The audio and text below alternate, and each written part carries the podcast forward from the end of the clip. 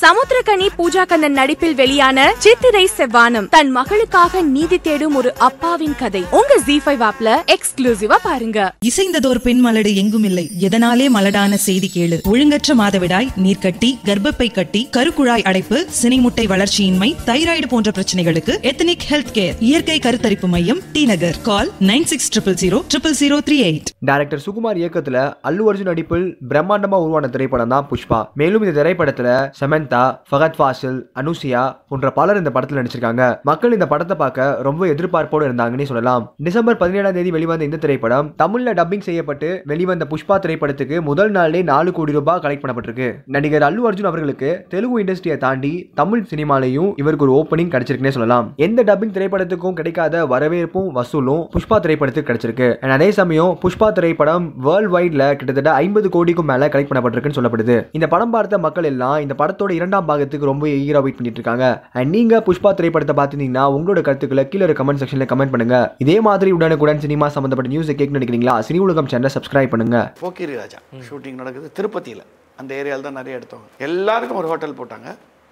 அப்போ he was rising after முரட்டுக்காலேயே ரஜினி வந்து பிடிக்க முடியல. அப்படி ஆடியன்ஸ் மத்தியில் ஒரு வெரி ஸோ என்ன பண்ணாங்க ஏவிஎம்மில் சார் அவரை வந்து ஏதோ ஒரு பெரிய கெஸ்ட் ஹவுஸில் போட்டாங்க. ஒரு பெரிய கம்பெனியோட ரொம்ப பாஷ் கெஸ்ட் ஹவுஸில் போயிட்டாங்க நாங்கள் இந்த ஹோட்டலில் இருப்போம். நாங்கள் ஜாலியாக இருப்போம். ஏன்னா முத்துராமன் சாரை கூட இருப்பார். கேமரா பாபு. அவெல்லாம் ரொம்ப ஜாலி பர்சன் அன்ஃபர்கெட்டபிள் டேஸ் அதெல்லாம்.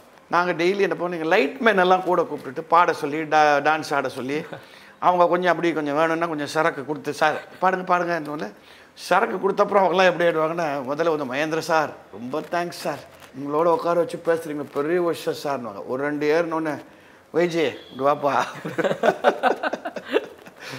அந்த நட் அந்த ஜாலிக்காக தான் ஒன்றா இருந்தது. இது நாங்கள் ஒரு நாள் வந்து ஈவினிங் நாங்கள் அப்படியே மீட் பண்ணிட்டு இருக்கோம். வாசலில் கதவை தட்டுது. எங்கள் ரூமில் ஜாலியாக நாங்கள் பாட்டெல்லாம் பாடி பழைய பாட்டு பாடுவோம். அதில் ஒரு சிலர் இந்த லைட் பீப்புளெலாம் தெருக்கூத்தெல்லாம் பண்ணி காமிச்சாங்க.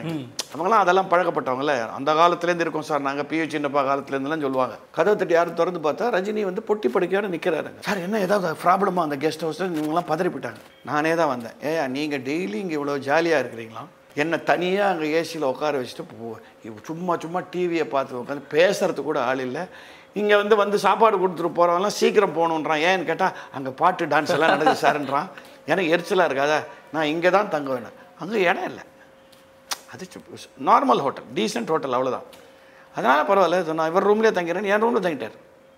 வி ஷேட் ரூம் அவர் அந்த ஃபன் லவ்விங் எப்பவுமே விரும்பக்கூடியவர் அப்புறம் அவர் சொல்ல சார் நீங்கள் வந்து சார் பாத்ரூம் திரும்ப யூஸ் பண்ணுறது நீங்கள் முதல்ல யூஸ் பண்ணப்போ நான் யூஸ் பண்ணிக்கிறேன். That was is special quality அதுதான் இன்னி வரைக்கும் அவரை இஸ் புட்டும் ஆன் டாப் டிசைஸ் பண்ணுறாங்க கலாட்டா பண்ணுறாங்க அதெல்லாம் இந்த சோஷியல் மீடியாவில் இதுக்குன்னு காசு கொடுத்து செய்யப்பட்ட சில ட்ரோல் கும்பல்கள் இருக்குது நமக்கு தெரியாது. தெரியாமல் ஒன்றும் இல்லை. ஏன் அதை சொல்கிறான்றது இப்போ நீங்கள் எவ்வளோ எவ்வளோ பாராட்டுறீங்களோ நான் எதை சொன்னாலும் இல்லை டிஸ்லைக் போடுறதுக்கு ஒரு குரூப் ரெடியாக இருக்குது அதுக்கு வந்து they are ready they are paid for it but இன்றைக்கும் மக்கள் மத்தியில் he's is a super star nobody else இல்லை. அதுக்கு காரணம் இந்த சிம்பிளிசிட்டி நிச்சயமா.